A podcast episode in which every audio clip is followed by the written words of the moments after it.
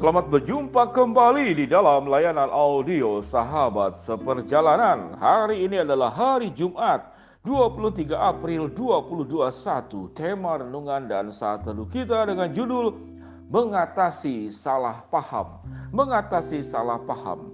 Firman Tuhan terambil dalam Roma 12 ayat yang ke-10. Demikian bunyi firman Tuhan. Hendaklah kamu saling mengasihi sebagai saudara dan saling mendahului dalam memberi hormat.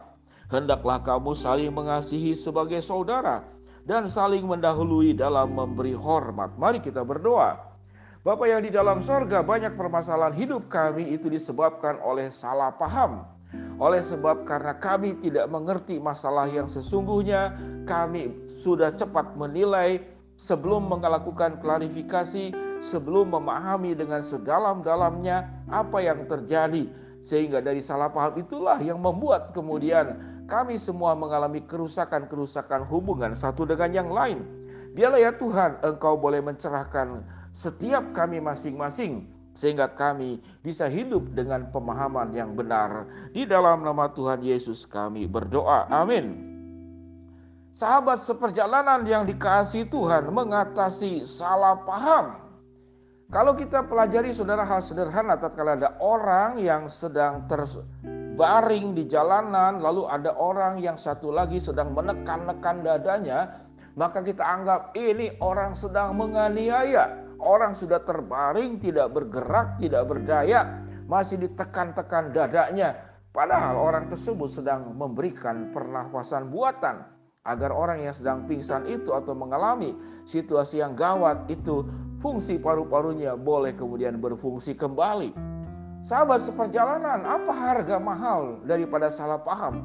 Salah paham ini harganya itu sangat mahal, yaitu kerusakan hubungan, persepsi yang salah yang kita belum ketahui dengan keadaan yang sesungguhnya, lalu kemudian kita memberikan penilaian. Kalau kemudian hanya sekedar penilaian, kalau kemudian itu menjadi sebuah bentuk tindakan, seperti yang dijelaskan tadi, orang yang memberikan pernafasan buatan dianggap sedang melakukan sebuah kejahatan, orang yang tidak berdaya, lalu kemudian ditekan-tekan kembali, mungkin kita akan lempar batu orang itu atau, atau bagaimana? Jadi salah paham itu tidak hanya berbicara tentang pemahaman, namun bisa menjadi sebuah bentuk tindakan kejahatan karena pemahaman yang salah. Ada satu kisah tentang seorang anak yang kemudian dipukul oleh ayahnya karena dia itu mencoret-coret mobil yang baru dibeli oleh ayahnya. Mobil yang menjadi mimpi ayahnya. Dan anak itu kemudian mencoret-coret di mobilnya tanpa kemudian dan itu dilihat dengan mata kepala sendiri. Jadi kalau itu dusta tidak, itu jelas anak itu mencoret-coret. Mencoret-coret mobil ayahnya memakai benda apa tidak tahu. Namun ayah ini langsung marah karena sedemikian mencintai mobil yang diharapkan sekian lama mungkin juga harganya mahal. Lalu anak itu dipukul di tangannya. Papi, papi, jangan papi, papi, jangan, jangan pukul aku papi. Papi aku jelasin dulu papi. Seandainya. Artinya belum mendengarkan penjelasan anak, belum melakukan sebuah klarifikasi, anaknya sudah dipukul, ya kalau sekedar pukul. Nah kalau anaknya kemudian tangannya sampai cacat bagaimana? Lalu setelah lewat pemukulan dilihatnya tulisan apa yang sedang dituliskan di mobil ayahnya itu. Dia tulis I love daddy. Aku mencintai papa. I love daddy. Dia ingin menyatakan rasa sayangnya dengan menulis sesuatu. Di mobil ayah yang masih yang baru. Sahabat seperjalanan, di dalam relasi kita hubungan keluarga, suami, istri, menantu, martu, pegawai, majikan, guru dan murid, dosen dan mahasiswa, masyarakat dan pemerintah. Kalau kemudian kehidupan kita dipenuhi oleh kehidupan saling mencurigai, maka sesungguhnya kita sedang merencanakan pembunuhan secara tidak langsung. Sekalipun bukan pembunuhan secara fisik, tapi pembunuhan karakter. Jadi orang itu dinilai sebelum kita tahu masalah yang sesungguhnya. Kita sedang melakukan pembunuhan, apalagi kemudian salah pemahamannya, salah total. Ada yang salah setengah, ada yang salah total, ada yang salah paham. Kalau salah paham itu yang benar dianggap salah, tidak baik atau yang baik dianggap baik. Kalau salah setengah, ya memang dia ada salahnya, tapi karena ditambah dengan salah paham, sehingga kita menjadi merugikan orang lain, menambahkan penilaian yang buruk kepada orang lain, sementara kita belum tahu dengan jelas apa itu masalah sesungguhnya, apalagi salah total. Yang baik kita anggap jahat, maka itu salah total. Bagaimana menjadi orang-orang yang bisa memiliki sebuah pemahaman yang benar dalam kehidupan ini? Sahabat seperjalanan, sewaktu hidup kita itu bisa menjadi orang-orang yang memiliki pemahaman yang benar di dalam menilai segala hal, maka Anda sedang memiliki sebuah kekayaan yang luar biasa. Bagaimana caranya? Alkitab mengajarkan bahwa mengasihi sebagai saudara dan dalam dan saling mendahului dalam memberikan hormat. Jadi artinya itu menilai segala sesuatu itu dengan secara positif terlebih dahulu, baru memikirkan dampak apa hal yang negatif di dalam diri orang tersebut setelah kita menemukan fakta-fakta yang sesungguhnya. Sebuah sidang pengadilan, sekalipun itu mencuri ayam, sekalipun hal sederhana mencuri ayam, atau mencuri sehelai pakaian di gantungan, itu tidak bisa serta-merta selesai. Itu namanya pengadilan itu bisa berhari-hari, bisa 10 kali, bisa 20 kali, hanya untuk urusan yang kecil.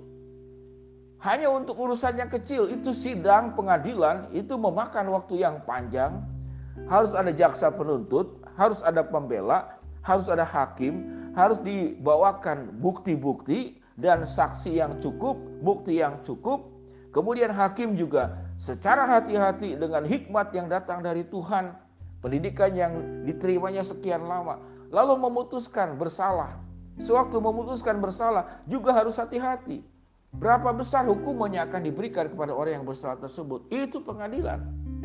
Sehingga kita sebagai orang-orang yang hidup di dalam hubungan yang berinteraksi dalam banyak hal. Banyak luka-luka yang ditimbulkan, banyak sakit hati yang ditimbulkan, banyak kepahitan yang ditimbulkan. Bahkan mungkin masa depan orang lain menjadi tertutup gara-gara kita salah paham. Lalu kita memberikan penilaian kita sedang merusak orang lain dan juga merusak dirimu sendiri. Engkau menjadi orang yang tidak menyenangkan. Kalau kemudian menilai setiap orang caranya salah. Tidak sesuai dengan kenyataan. Orang akan takut dengan dirimu. Karena khawatir. Kalau dekat dengan dirimu, hubungan lagi tidak baik. Engkau akan nilai dengan cara yang keliru. Dengan cara salah paham.